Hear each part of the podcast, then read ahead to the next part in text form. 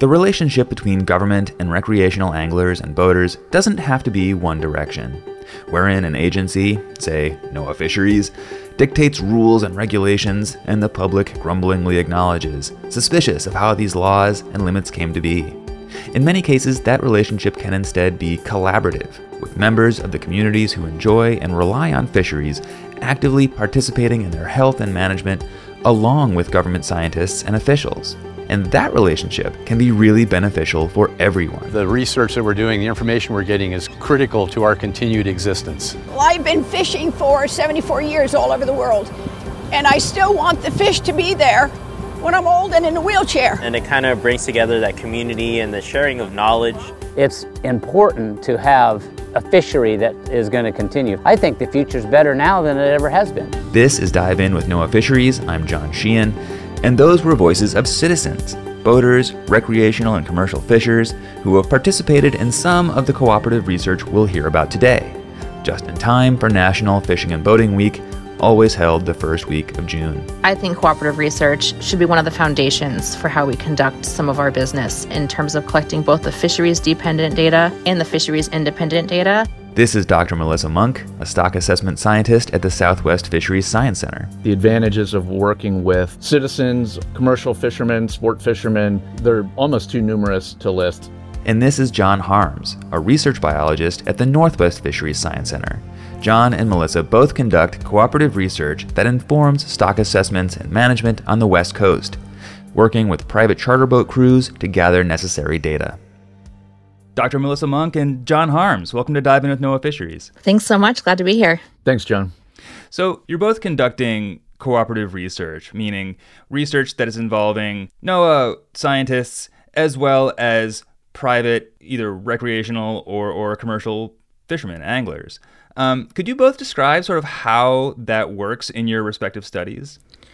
Yes. So, what I'm working on at the Southwest Fisheries Science Center in Santa Cruz is a cooperative research project working with the recreational angling fleet in California to collect biological information from the many rockfish species we have on the West Coast.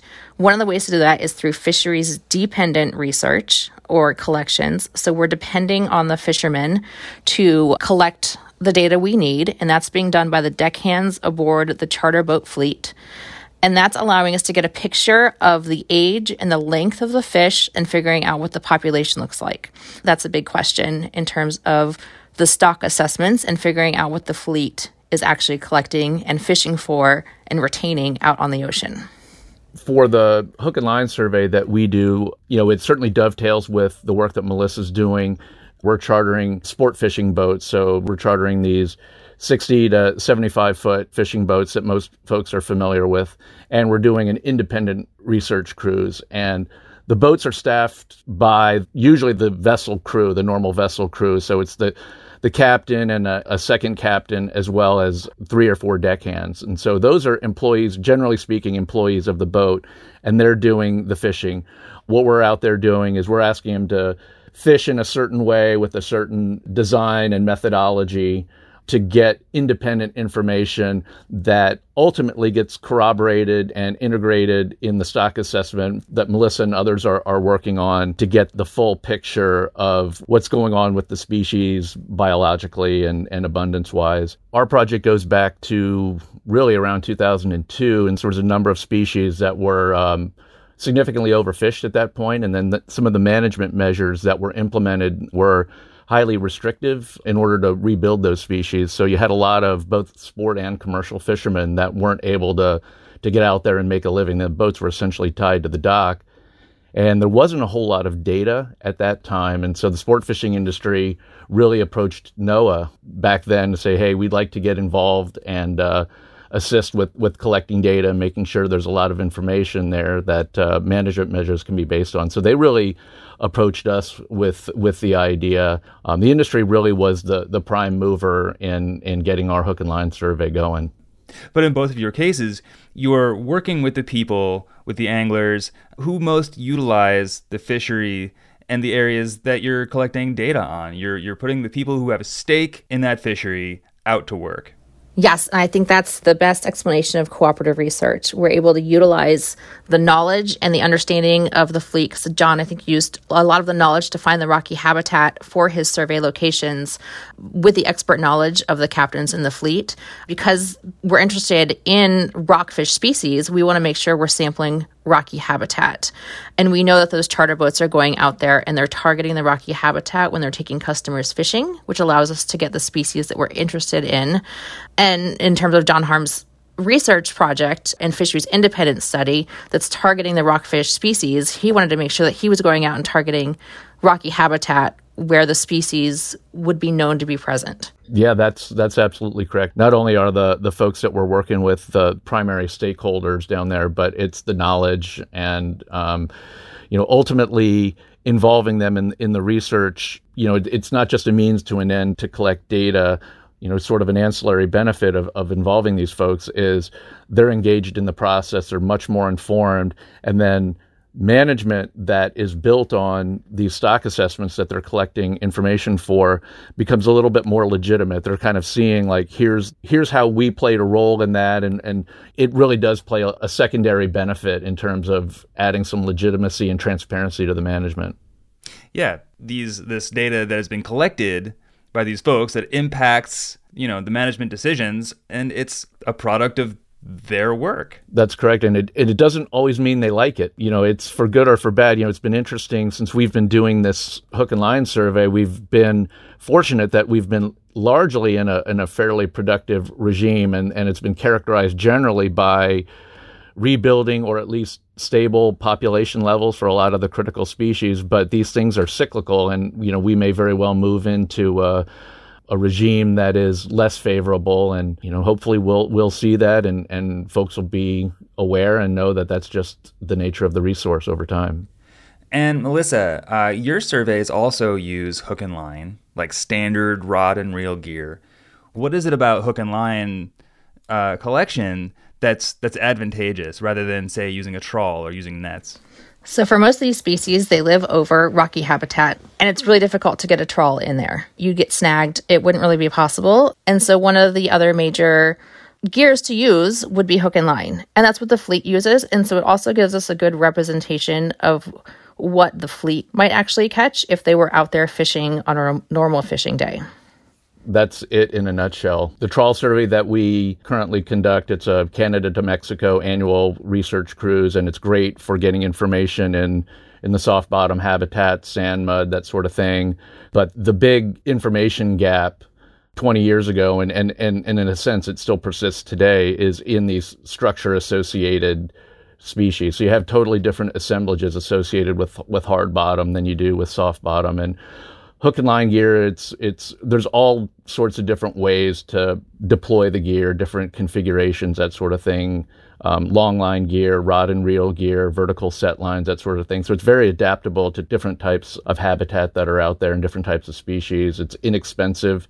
And the fact that it was the sport fishing industry that was so active in working with us we wanted to use gear that was familiar to them so they were the ones that really played the, the largest role in designing the gear that we use on, on the Southern California Hook and Line survey. We really haven't changed the gear very much, really at all in, in 20 years. So it's definitely stood the test of time. And have the results in your in your survey uh, proven out that, that the partnership is working? I think so. Certainly on our end, since we started this survey back in the early 2000s, I think our data has been used in about 20 different stock assessments across, you know, eight or 10 different species. So it's, and these are species that really were data limited prior to this survey getting off the ground. So it really has been, the footprint of the survey spatially is, is fairly small. We're just down in Southern California. I imagine if if we were doing something like this in a larger spatial context, it would be the data would be useful for a lot more species as well. Yeah, in terms of stock assessment, which is the process by which we try to estimate how much biomass or how many of a given species are out there in the ocean, we do consider the hook and line survey for all of those. And it is being used in the current 2023 copper rockfish assessment. And the way we use that data is we create an in, what's called an index of abundance. So it gives us a relative idea of the trend in the population over time.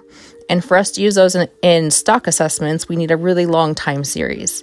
Because if you just have one or two years, you're getting a snapshot of the population.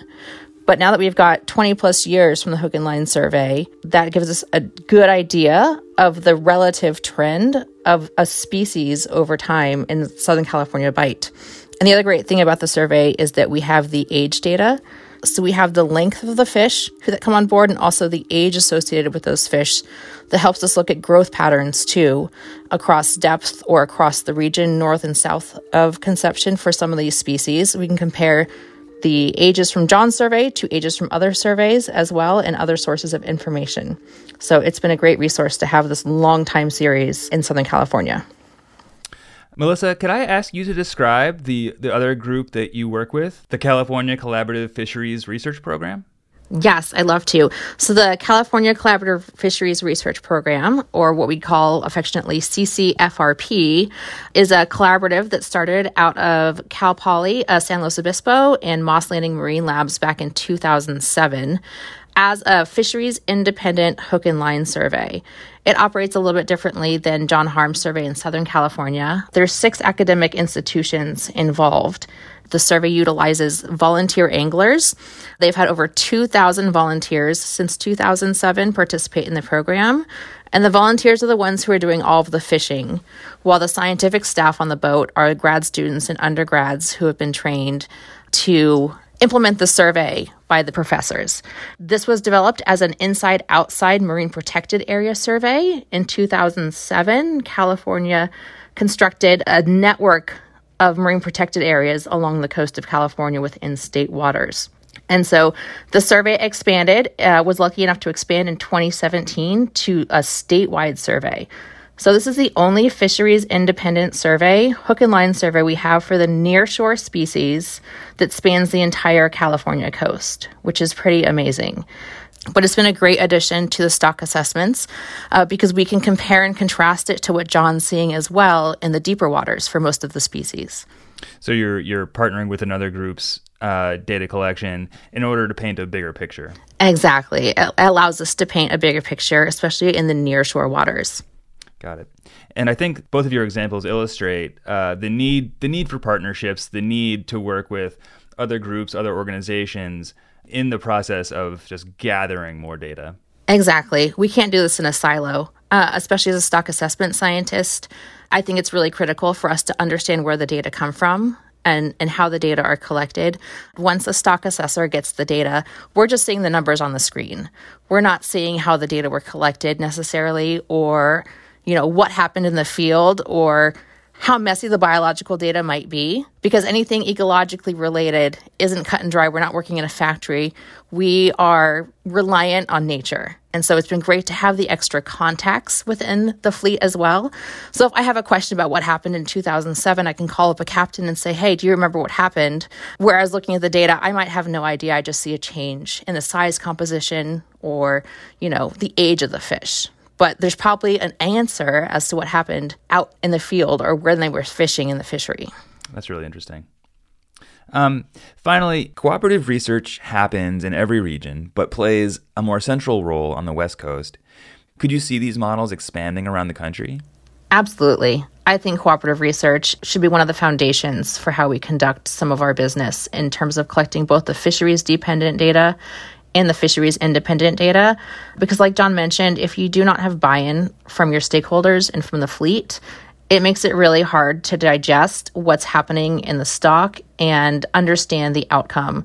So, I think the other piece of this is, is it's opening the door for communication with the fleet and the stakeholders and I think hearing from those of us who are actually conducting the stock assessments and communicating the results with the fleet to making sure that everybody understands what happened, how it happened, and why it happened, whether or not the stock is in, in a growth phase or in a decline, everybody can understand what's happening and that there's more trust and communication between the science, the managers, and the stakeholders.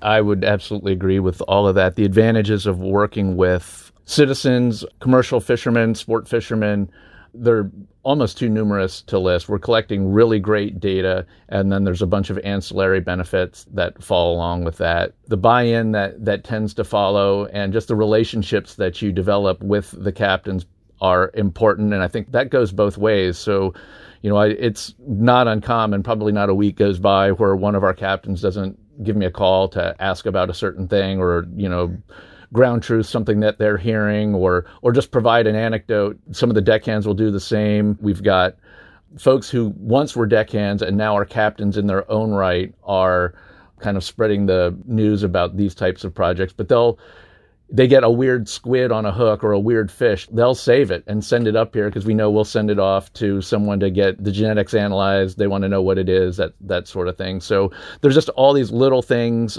but the big picture issues, the data and the and the management that result are are really improved by working with the industry.